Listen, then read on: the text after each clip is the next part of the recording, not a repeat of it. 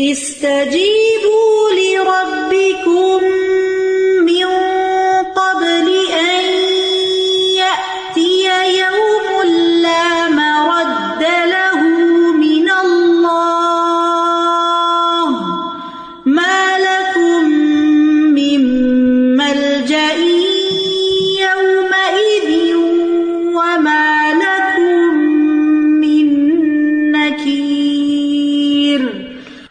اپنے رب کی دعوت قبول کر لو اس سے پہلے کہ وہ دن آئے جس کے ٹلنے کی اللہ کی طرف سے کوئی صورت نہیں. اس دن نہ تمہارے لیے کوئی جائے پناہ ہوگی اور نہ تمہارے لیے انکار کی کوئی صورت ہوگی.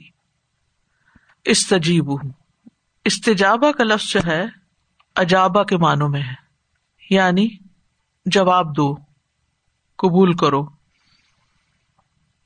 کیا اللہ نے جو تمہیں ایمان لانے اور اطاعت کرنے کی دعوت دی ہے، یا جو بھی احکامات دیے ہیں تمہیں قرآن میں، ان کو مان جاؤ. من قبل، اس سے پہلے پہلے مان جاؤ، یعنی موت سے پہلے. ایاتی یوم، ان کے وہ دن آ جائے، موت کا دن آ جائے، قیامت کا دن آ جائے. لا مرد لہ من اللہ، جس کے ٹلنے کی اللہ کی طرف سے کوئی صورت نہیں. یعنی نہ تو اللہ تعالیٰ خود اسے ٹالے گا اور نہ کسی دوسرے میں طاقت ہے کہ وہ ٹال سکے. کوئی بھی نہیں ٹال سکتا، کوئی پھیر ہی نہیں سکتا اس کو، کوئی ہٹا ہی نہیں سکتا. اللہ نے اس کی ایک مدت، ایک وقت مقرر کر دیا. تو اس سے یہ پتہ چلتا ہے کہ ہمیں اللہ تعالیٰ کے احکامات پر فوراً عمل کر لینا چاہیے، کیونکہ ہمیں نہیں پتا کہ ہماری موت کب آ جائے. مرنے کے بعد تو کوئی واپس نہیں آتا. ٹال مٹول سے کام نہیں لینا چاہیے، سستی نہیں کرنی چاہیے. موت کا دن آ گیا، قیامت کا دن آ گیا، تو جو عمل چھوٹ گیا ہے وہ کر نہیں پائیں گے. کتنی چیزیں ہیں جو ہم سوچتے رہتے ہیں، اچھا یہ بھی کریں گے، وہ کریں گے، یہ فلاں موقع پہ کریں گے، اتنے عرصے بعد کریں گے. نہیں، جو پتا چلتا جا رہا ہے، جتنا جلد پتا چلے اور جتنا جلد اس پہ عمل کر لو اتنا ہی اچھا ہے. کیونکہ قیامت کے دن بندے کے پاس کوئی پناہ کی جگہ نہیں ہوگی. نہ ماں باپ کام آئیں گے، نہ اولاد کام آئے گی، نہ کوئی دوست کام آئیں گے، نہ کوئی ولی، نہ کوئی مرشد، کوئی بھی کام نہیں آئے گا. کیونکہ جس نے اللہ کو ناراض کر دیا تو اللہ کے دوست اس کو اللہ سے راضی نہیں کرا سکتے. مَا لَكُم مِّن مَلْجَئٍ یَوْمَئِذٍ، ملجا پناہ کی جگہ، یعنی قیامت کے دن کوئی جائے پناہ انسان کو عذاب سے نہیں بچا سکے گی. کوئی نجات دینے والا نہیں ہوگا، نہ کوئی انسان ہوگا، نہ کوئی جگہ ہوگی. یعنی اگر کوئی اللہ سے بھاگ کر کہیں اور چھپنا چاہے گا یا کسی اور کے پیچھے چھپے گا، جیسے آپ دیکھیں نا، ماں مارے تو بچے باپ کو پکڑ لیتے ہیں، باپ مارے تو ماں کے پیچھے چھپ جاتے ہیں، ایک دوسرے کا سہارا لے لیتے ہیں، گم ہو جاتے ہیں، غائب ہو جاتے ہیں. لوگ بڑے بڑے جرم کر کے، قتل کر کے دوسرے ملک بھاگ جاتے ہیں، لیکن وہاں تو کہیں بھی نہیں بھاگ سکتے.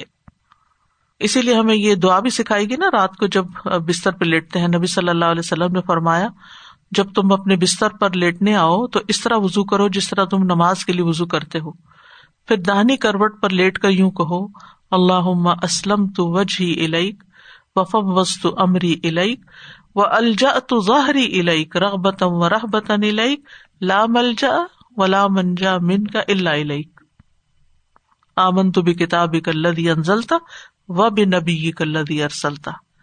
اے اللہ، میں نے اپنا چہرہ تیرے سپرد کر دیا، اپنا معاملہ تجھے سونپ دیا، میں نے تیرے ثواب کی توقع اور عذاب کے ڈر سے تجھ سے ہی پناہ چاہی، یعنی تجھے ہی پشت پناہ بنا لیا. تجھ سے بھاگ کر کہیں پناہ اور نجات کی جگہ نہیں ہے مگر تیرے ہی پاس. تو پھر اللہ ہی کی طرف لوٹنا چاہیے. اے اللہ، جو کتاب تو نے نازل کی میں اس پر ایمان لایا، اور جو نبی تو نے بھیجا میں اس پر ایمان لایا.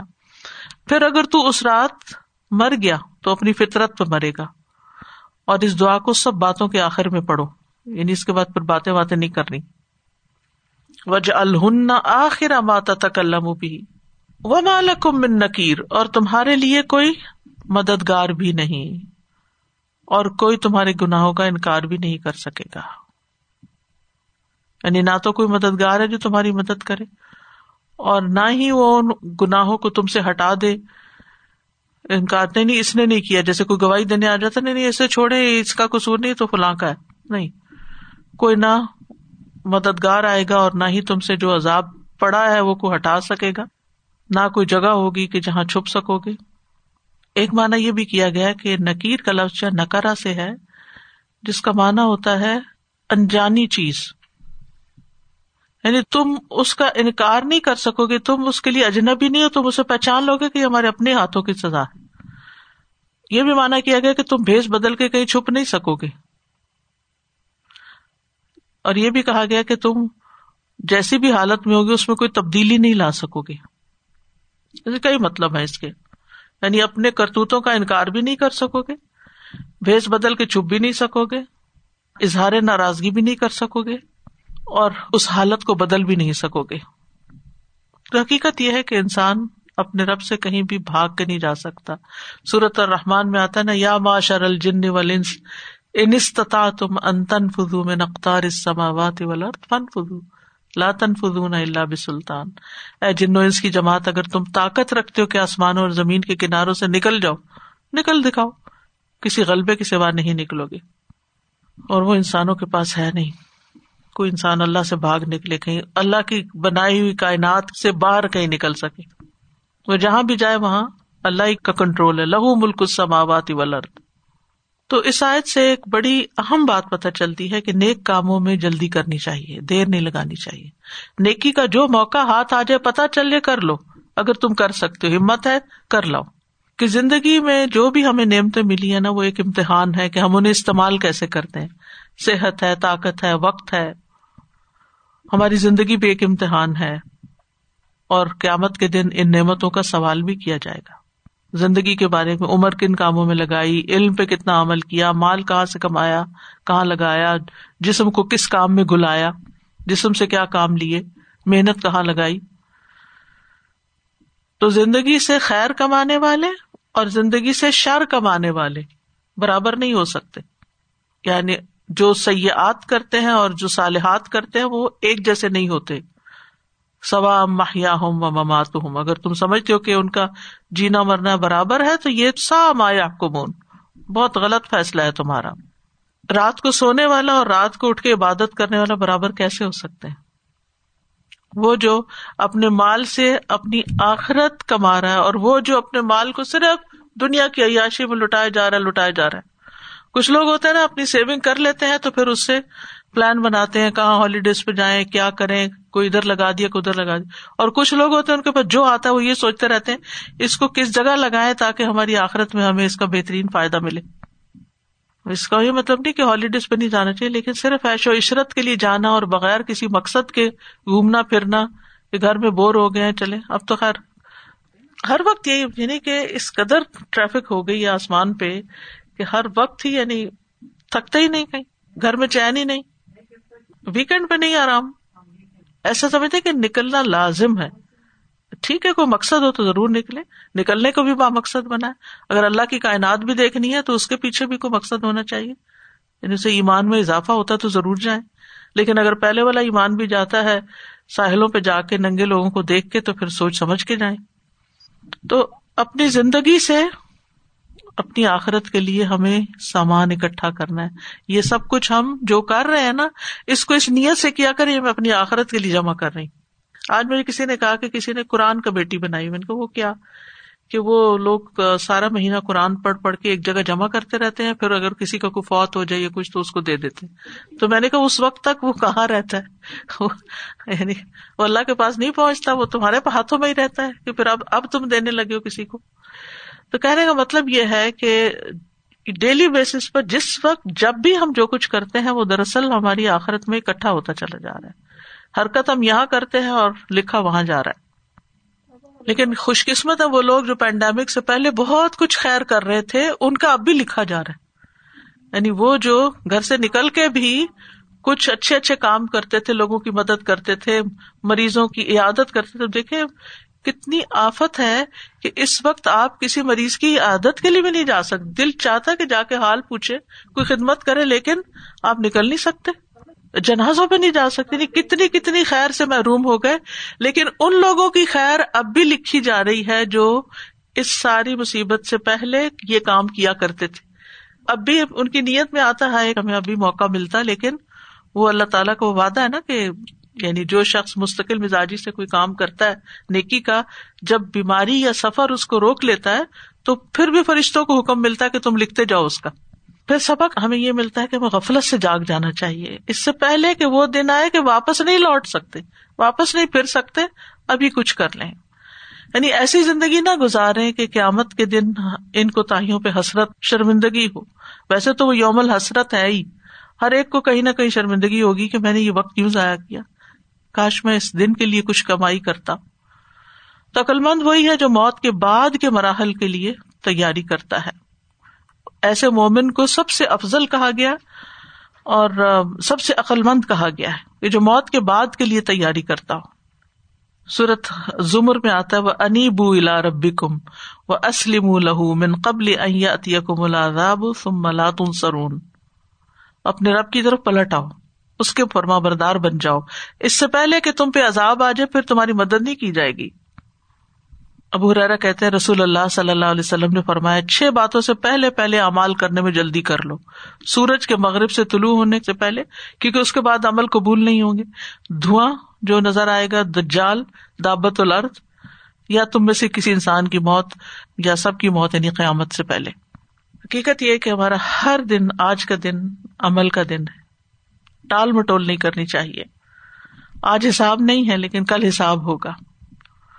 اور فاستبقوا الخیرات، نیکیوں کی طرف دوڑ لگا دینی چاہیے. انبیاء کی صفت ہے انہم کانوا یسارعون فی الخیرات، کہ وہ نیکیوں میں جلدی کرتے تھے. وَيَدْعُونَنَا رَغَبًا وَرَهَبًا وَكَانُوا لَنَا خَاشِعِينَ. ایک خاشعین وہ ہیں جو قیامت کے دن ہوں گے، اور ایک وہ ہیں جو دنیا میں ہی خاشعین ہیں. یعنی صرف سوچتے ہی نہ رہ جائیں، اچھا میں صدقہ کروں گا، اچھا میں یہ کروں گا. نہیں، کر لے، اس سے پہلے کہ روح حلق تک پہنچ جائے اور انسان کہنے لگے اس کو اتنا دے دینا، اس کو اتنا دے دینا، تو پھر وہ اس کا وہ فائدہ نہیں ہے. ڈیلیز نہ کریں، سستی نہ کریں، تاخیر نہ کریں. اپنے وقت کو غنیمت جانیں، وقت کو ضائع نہ کریں. صحت اور فراغت کی قدر کریں، دن اور گھڑیوں کو غنیمت جانیں. ابن تیمیہ کہتے ہیں ہر وہ شخص جو اللہ کی نافرمانی کرتا ہے وہ جاہل ہے، اور ہر وہ شخص جو اللہ سے ڈرتا ہے وہ عالم ہے اور اطاعت گزار ہے. اللہ سے ڈرنے والا موت سے پہلے نیک اعمال کی طرف سبقت کرتا ہے، اور وہ دنوں اور گھڑیوں کو غنیمت سمجھتا ہے. ہمیں اپنے وقت کو اپنے مال سے بھی زیادہ قیمتی سمجھنا چاہیے، لیکن اکثر لوگ اس حقیقت کو سمجھتے نہیں. ایسے کاموں سے جو لغو ہیں، بیکار ہیں، فضول کے ہیں، ان چیزوں میں نہیں الجھنا چاہیے. ابن قیم کہتے ہیں وقت کو ضائع کرنا موت سے زیادہ سنگین ہے، کیونکہ وقت کو ضائع کرنا تمہیں اللہ اور آخرت کے گھر سے کاٹ دے گا، اور موت تمہیں دنیا اور اس کے رہنے والوں سے کاٹ دے گی. عقل مند وہ جو بے فائدہ چیزوں سے بچے، بے مقصد کاموں سے بچے. اگر کچھ بھی کرنے کی ہمت نہ ہو تو ذکر سے تو کوئی چیز نہیں انسان کو روک سکتی، ذکر کی کثرت کرے. حضرت ابوبکر رضی اللہ عنہ کی زندگی سے ہمیں سبق سیکھنا چاہیے. ایک دن رسول اللہ صلی اللہ علیہ وسلم نے فرمایا آج روزے سے کون ہے؟ تو ابوبکر نے کہا کہ میں. فرمایا آج جنازے میں کون گیا تھا؟ انہوں نے کہا میں. آج کس نے مسکین کو کھانا کھلایا؟ انہوں نے کہا میں نے. آپ نے پوچھا کس نے بیمار کی عادت کی؟ ابوبکر نے کہا میں نے. تو رسول اللہ صلی اللہ علیہ وسلم نے فرمایا جس انسان میں یہ ساری نیکیاں جمع ہو جائیں وہ ضرور جنت میں داخل ہوگا. لیکن ہم میں سے کون خوش قسمت ہے جو ساری نیکیاں جمع کر لے؟ ایک بھی دن میں کر لیں تو بڑی بات ہے. اسی طرح فارغ نہیں رہنا چاہیے، کیونکہ جو فراغت ہے نا وہ بھی بہت نقصان دہ، دنیاوی اعتبار سے بھی اور آخرت کے اعتبار سے بھی. پھر اسی طرح یہ ہے کہ غیر اہم کاموں میں لگ کے اہم کام نہیں چھوڑنے چاہیے. یہ دیکھنا چاہیے زیادہ امپورٹنٹ کون سا ہے، اس کی طرف جانا چاہیے. امام شافعی کہتے ہیں جب انسان سستی کا شکار ہو جاتا ہے اور ڈھیلا پڑ جاتا ہے، رک جاتا ہے، تو وہ بدبودار پانی کی طرح ہو جاتا ہے. اور جب وہ کام کرتا رہتا ہے، مصروف رہتا ہے، اعمال کرتا ہے، تو وہ بہتے پانی کی طرح ہوتا ہے. یعنی چل سے چل رہنا چاہیے، رکنا نہیں چاہیے. انسان کی اصلیت بہت عمدہ اور پاکیزہ ہے، اور یہ محنت اور عمل کے ساتھ پاکیزہ ہوتا ہے. جس طرح انسان ایکسرسائز کر کے اس کے ٹاکسنز ختم ہوتے ہیں، ایسے ہی نیک اعمال کر کے اس کی برائیاں ختم ہوتی ہیں. اور پھر بڑھاپے کا انتظار نہیں کرنا چاہیے کہ جب سارے کام ختم ہو جائیں گے پھر ہم نیکی کی طرف آئیں گے. جوانی میں ہی انسان محنت کرے. حضرت عمر کہا کرتے تھے میں اس بات کو ناپسند کرتا ہوں کہ میں تم میں سے کسی کو بیکار بیٹھا دیکھوں، یعنی بالکل فارغ نہ دیکھوں کہ وہ نہ دنیا کے کام میں لگا ہو نہ آخرت کے کام میں. بور ہو رہے ہیں، کام کوئی نہیں. اس فتنے سے بڑا کیا ہوگا؟ اور اس کے لیے ہمیں اپنے اوقات کو منظم کرنے کی بہت ضرورت ہے. اپنے ٹارگٹس رکھیں, سیٹ کریں, ٹو ڈو تھنگس کی لسٹ بنائیں جو دین دنیا دونوں سے متعلق ہوں, اور پھر اپنے گھنٹے دیکھیں دن کے, اور پھر مختلف گھنٹوں میں مختلف کاموں کو ڈال دیں, اور اس کی پھر پابندی بھی کریں کہ اس وقت میں یہ کرنا ہے. اور پھر صرف اتنا ہی نہیں بلکہ ساتھ جائزہ بھی لیتے رہیں کہ اس سے بہتر نہیں کر سکتا تھا, پھر اس کی طرف جائیں.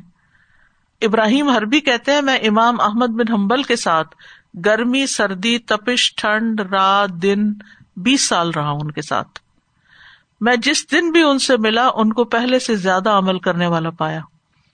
یعنی صرف اتنا بھی کافی نہیں کہ جو کر رہے ہیں اس پر راضی ہو جائیں, بہت کر لیا.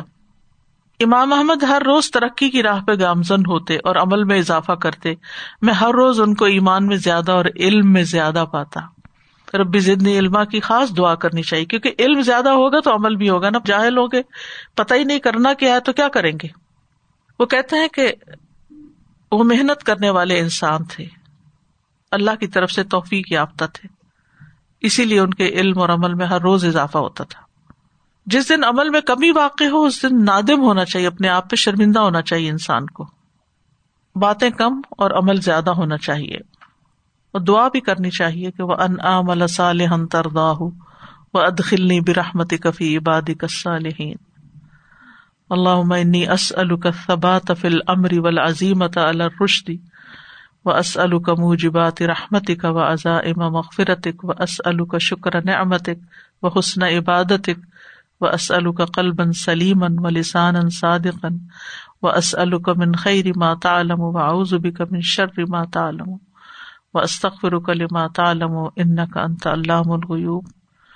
برے وقت سے, برے دن سے, بری رات سے, برے ساتھی سے, برے لوگوں سے, برے ہمسایوں سے پناہ مانگنی چاہیے. سستی اور غفلت سے پناہ مانگنی چاہیے. نفس کے تزکیے کے لیے دعا کرنی چاہیے.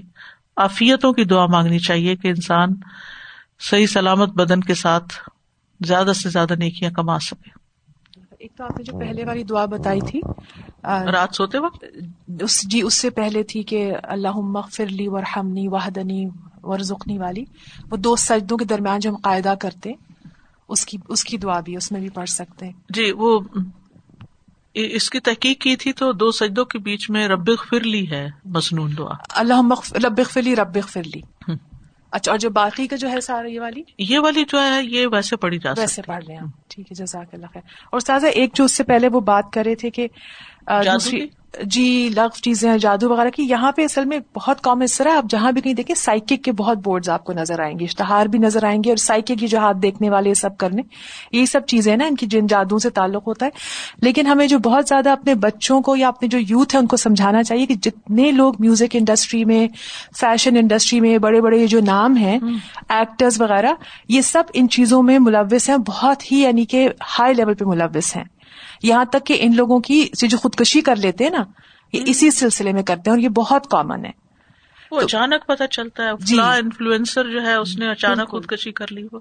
جی, اور پھر وہ تو کسی کے بھی بتاتے کہ اچھا یہ فلاں نے اس کو بلا رہا تھا, جیسے یہ ہوتا ہے نا وودو وغیرہ جو کرتے ہیں, تو اس نے بہت ینگ خودکشی کر لیتے ہیں. اور جس طرح جب یہ مسلمان ہوتے ہیں نا, بہت سارے سنگرز وغیرہ مسلمان ہوتے ہیں, جب ان کا کبھی آپ ٹی وی شو وغیرہ دیکھیں تو وہ بتاتے ہیں کہ ہم لوگ کتنا زیادہ ان چیزوں میں انوالوڈ ہوتے ہیں, ہماری تو انڈسٹری اسی پہ رن کرتی ہے. یہ صدر جب بھی یہ آیت آتی ہے نا من قبل ان یاتی یوم, تو وہ ایسے وہ جو ٹائمر ہوتا ہے نا وہ دن میں آ جاتا ہے کہ ایسا لگتا ہے کہ ٹائمر لگا ہوا ہے اور کانسٹنٹ لگا ہوا ہے, ہم اس سے اصل میں غافل ہو جاتے ہیں. ہر روز ایسا ہی ہوتا ہے, جیسے منڈے, تھرسڈے, فرائیڈے, کسی بھی چیز اگر آپ نے کوئی دن کام باندھا ہوا ہے کہ آج یہ ضرور کرنا ہے, مغرب سے پہلے کر لینا ہے, اور وہ ظہر ہو جاتی ہے, عصر ہو جاتی ہے, تو پھر اپنے آپ کو بندہ کہتا ہے ٹائم آؤٹ, مغرب ہونے والی ہے, سب ابھی ابھی کر لیں, رائٹ. تو یہ وہی بات کہ ایک شارٹ ٹرم ڈیوریشن کا جب آپ کو گول دیا جاتا ہے, then you are able to push yourself more. کل I almost caught myself like last 5 minutes of مغرب کوئی چیز تھی جو میں نے سیٹ کی ہوئی تھی, بس ابھی مغرب ہونے لگے یہ کر لیتے. تو زندگی کا اختتام بھی اسی طرح نا کہ لیکن ہم سم ہاؤ کیونکہ وہ ایوری ڈے ہے, اور جب تک کہ اللہ تعالیٰ محفوظ رکھے کوئی ایسے آثار نہ نظر آ جائیں کسی کی زندگی میں, کوئی ایسی بیماری نہ نظر آ جائے, تو پھر انسان اس پہ پھر بھی تھوڑا سیریس ہو جاتا ہے, ادروائز نہیں ہو پاتا. غافل تجھے گھڑیال یہ دیتا ہے منادی, گردوں نے گھڑی عمر کی ایک اور گھٹا دی. سادہ اس پینڈیمک نے واقعی وقت کو ضائع کرنا اور وقت کی قدر کرنے کا بہت بڑا لیسن سکھایا ہے. ایک دن میں ایسی خود ہی اپنے آپ کو بیٹھی ہوئی سوچ رہی تھی کہ کتنے سارے پچھلی زندگی کے کام ایسے تھے کہ جو کیے جا سکتے تھے اور وہ رہ گئے، اور پھر میں سوچنے لگی کہ کیا وجہ تھی جو میں نے وہ کام نہیں کیا، اور ان وجوہات کے اوپر میں غور کرتی گئی تو میں نے کہا it was only a matter of management.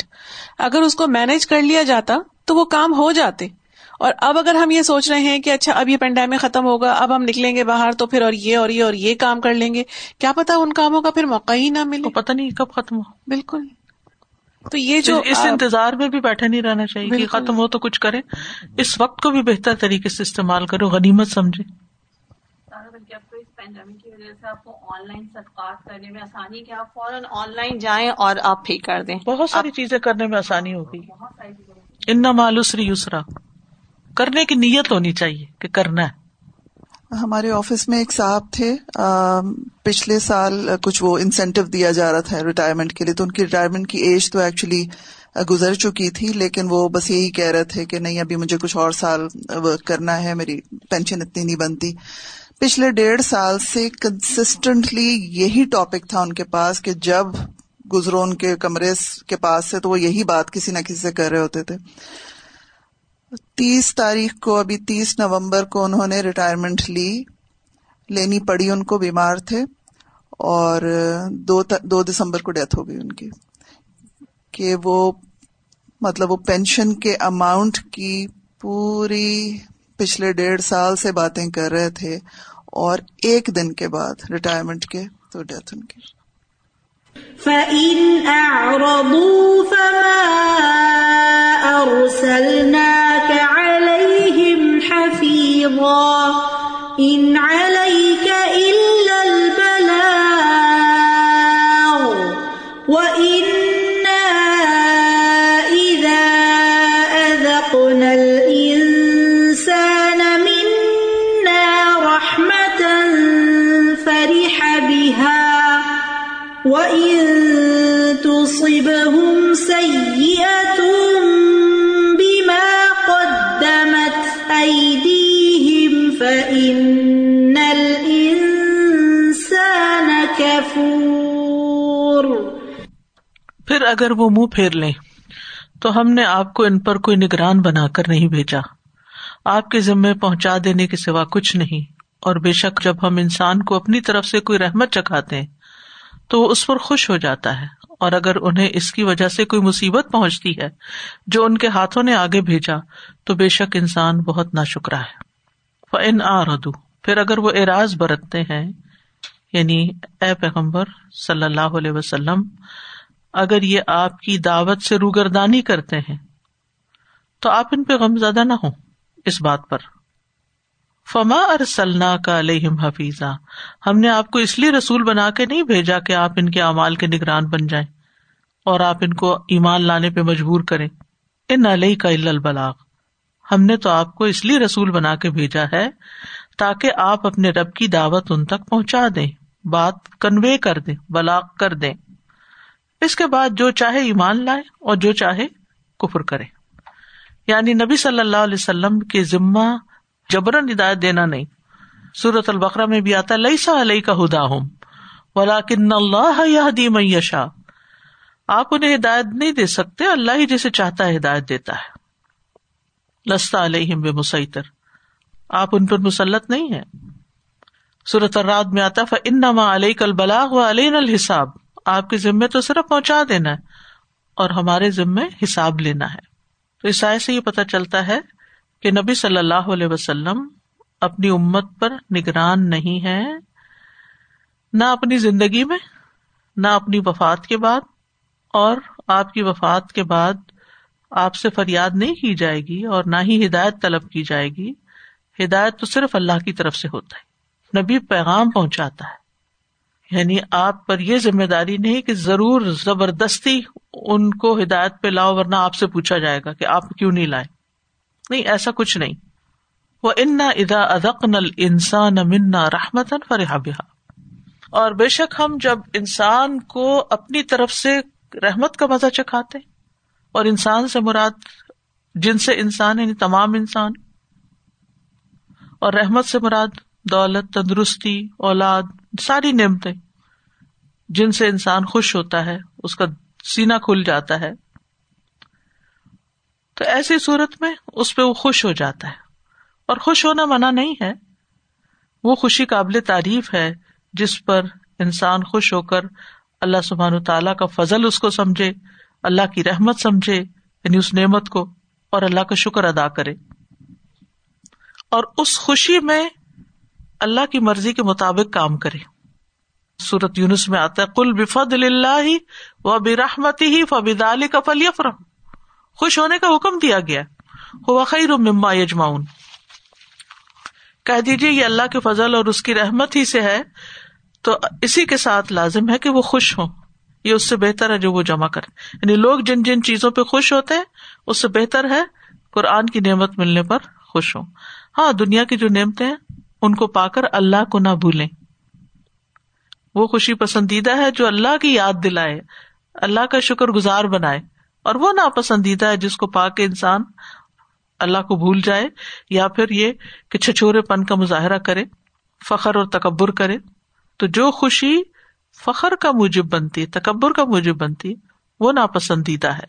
تو بعض لوگ جب انہیں دنیا کی کوئی بھی نعمت ملتی ہے تو پھولے نہیں سماتے اور اپنی اوقات بھول جاتے ہیں، اللہ کے مقابلے میں غلط باتیں کرنے لگتے ہیں اور حرام کام پھر کرتے ہیں. اور اگر انہیں کوئی تکلیف پہنچ جائے یا وہ ان میں سے کوئی نعمت لے لی جائے تو اس پہ سخت ناراض ہوتے ہیں کہ ہمارا کیا قصور تھا، ہماری کیا غلطی تھی کہ ہم سے یہ لے لی گئی. ہر انسان کو کوئی نہ کوئی نعمت ملتی ہے، تو نعمت ملنے پر جو رد عمل ہم سے مطلوب ہے ہمیں تو وہ پتا ہونا چاہیے کہ ہمیں کیا کرنا ہے. یعنی نعمت ملنے پہ پریشان نہیں ہونا چاہیے، اداس نہیں ہونا چاہیے، ناشکری نہیں کرنی چاہیے، بلکہ سب سے پہلی بات یہ فما بکم من نعمت فمن اللہ، یہ سمجھنا چاہیے کہ ہر نعمت اللہ کی طرف سے، یہ مجھے اللہ نے دی ہے، یہ اللہ کا فضل ہے، اللہ کی رحمت ہے. پہلی چیز کبھی خیال نہ آئے یہ میری قابلیت ہے، میری ذہانت ہے، میری طاقت ہے، کچھ بھی نہیں. یعنی نعمت کی نسبت اپنی طرف نہ کی جائے، یہ نہ کہا جائے انما اوتیتہ علی علم، کہ یہ تو مجھے علم کی بنا پہ ملی ہے. بل ہی فتنہ، نعمت پا کے سرکشی نہ کی جائے، نافرمانیاں نہ کی جائیں. نعمان بن بشیر ایک مرتبہ ممبر پر خطبہ دے رہے تھے تو کہنے لگے یقیناً شیطان کے پھندے اور پھانسیاں، شرع کی ہی وہ آتا ہے نا دعا میں بھی، بے شک شیطان کے پھندے اور پھانسیاں اللہ کی نعمت کے ساتھ غرور کرنا ہے، اللہ کی عطا کے ساتھ فخر کرنا ہے، اللہ کے بندوں پر بڑائی کا اظہار کرنا ہے، اپنے آپ کو بڑی چیز سمجھنا ہے، اور اللہ کی ذات سے ہٹ کر اپنی خواہش نفس کی پیروی کرنا ہے. یہ ہے نقصان دہ رویہ. تو نعمت ملنے پر انسان کیا کرے؟ الحمدللہ کہے، اور الحمدللہ کلمہ شکر ہے، تو وہ ملنے والی نعمت سے بھی افضل ہوتا ہے. سبحان اللہ، یعنی دین نے ہمیں کیا خوبصورت چیزیں سکھائیں. ایک تو نعمت دے دی، پھر شکر کرنے کا طریقہ سکھا دیا، پھر اس پہ اتنا بڑا اجر دے دیا کہ وہ اس سے بھی بڑا ہے جو ملا ہے. یعنی جو نعمت کا ملنا ہے وہ اپنی جگہ، لیکن وہ ایک ذریعہ ہے مومن کے لیے اللہ کے قرب کا. تو اس لیے نعمت کو انسان ملامت نہ کرے، یا نعمتوں پر لیے دیے نہ رہے، یا بیگانگی کا اظہار نہ کرے، یا ان کو ہمیشہ صرف یہی نہ سمجھے کہ یہ تو فتنہ ہے. فتنہ تو ہر چیز ہے، آزمائش بھی فتنہ ہے اور نعمت بھی فتنہ ہے. وَنَبْلُوكُمْ بِالْخَيْرِ وَالشَّرِّ فِتْنَةً، لیکن اللہ کی رحمت ہے کہ مومن ہر حال میں فائدے میں. نعمت ملتی ہے، شکر ادا کرتا، فائدہ ہے اس کا. تکلیف آتی، صبر کرتا ہے، فائدہ ہی فائدہ ہے اس کا. ہر حال پہ اجر کماتا ہے. وَإِن تُصِبْهُمْ سَيِّئَةٌ بِمَا قَدَّمَتْ أَيْدِيهِمْ فَإِنَّ الْإِنسَانَ كَفُورٌ، اور اگر ان کو سیئہ پہنچتی ہے، یعنی کوئی آزمائش یا بیماری یا خوف یا محتاجگی، بما قدمت ایدیہم، ان کے اپنے گناہوں کی وجہ سے، تو پھر کیا کرتے ہیں؟ فإن الإنسان کفور، ان کے دل غمگین ہو جاتے ہیں، ان کے دل تنگ ہو جاتے ہیں. کفور کا مطلب بہت ناشکری کرنے والا، کافر سے ہے نا، نعمتوں کا اور اللہ کا انکار کرنے والا، نعمتوں کو پا کے بھول جانا اور مصائب کا تذکرہ بہت کرنا، یہ ہے کفور. نعمتوں کو بھول جانا، ایک تکلیف آئی تو کیا کرتا ہے؟ ساری نعمتیں بھول جاتا ہے اور تکلیف کا تذکرہ ہر جگہ کرتا رہتا ہے. اللہ کا شکوہ بندوں سے کرتا ہے اور کبھی بندوں کا شکوہ اللہ سے کرتا ہے، اپنی غلطی نہیں دیکھتا کہ اپنا شکوہ بھی اللہ سے کرے.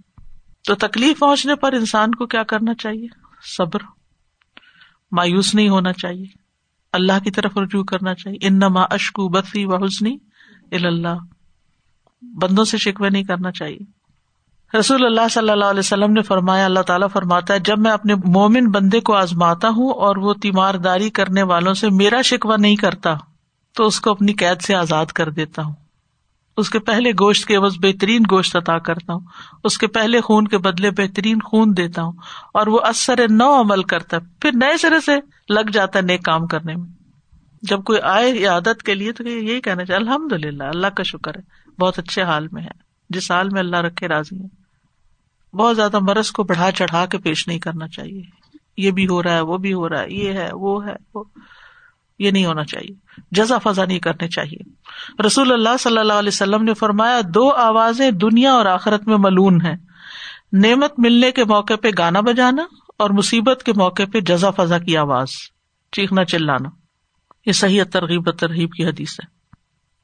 ناشکری نہیں کرنی چاہیے، یعنی نعمت جانے پر ناشکری نہیں کرتی، ہر حال میں اللہ کا شکر ادا کرے. الحمدللہ علی کل حال، زبان سے اللہ کی رضا کے کلمات ادا کرنے چاہیے. جب نبی صلی اللہ علیہ وسلم کے بیٹے ابراہیم کی وفات ہوئی تھی تو آپ نے کیا فرمایا؟ آنکھیں روتی ہیں، دل غمگین ہے. کوئی قدرتی بات ہے، غم کے موقع پہ غمگین ہوتا ہے انسان، اس میں کوئی برائی نہیں. اور ہم نہیں کہتے مگر وہی بات جس سے ہمارا رب راضی ہے. اے ابراہیم، ہم تمہاری جدائی کے سبب غمگین ہیں. آپ نے جان بوجھ کے الفاظ ادا کیے تاکہ لوگ غمگین ہونے کو برا نہ سمجھیں. غم قدرتی چیز، لیکن اس میں حد سے بڑھ جانا اور پھر یعنی اس کو ایک پالنا، ایک تو ہے نیچرل غم، پھر اللہ تعالیٰ نے انسان کے اندر ایک ایسی ہیلنگ پاور رکھی ہے کہ وہ وقت کے ساتھ ساتھ کوئی بیماری ہو، کوئی غم ہو، وہ ٹھیک ہوتا جاتا ہے نا، وہ صاف ہوتا جاتا ہے. لیکن کچھ لوگ ہیں تو اس کو پلہ نہیں چھوڑتے، اس کو پالنا شروع کر دیتے ہیں، اس کو بڑھانا شروع کر دیتے ہیں، اس کے ساتھ دل لگا لیتے ہیں. تو یہ چیز نہیں ہونی چاہیے. اللہ تعالیٰ ہم سب کو غم سے محفوظ رکھے اور اچھائی اور برائی کے موقع پر مطلوبہ رویے اختیار کرنے کی توفیق دے.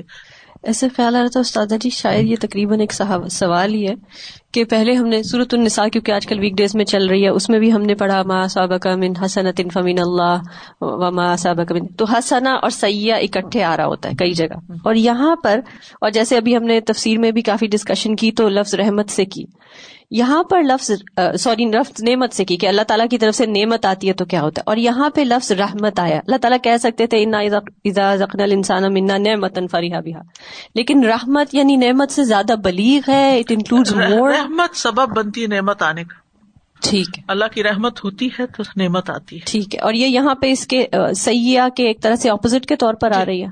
جزاک اللہ خیر. وآخر دعوانا ان الحمد للہ رب العالمین. سبحانک اللہم وبحمدک، اشہد ان لا الہ الا انت، استغفرک واتوب الیک. السلام علیکم ورحمۃ اللہ وبرکاتہ.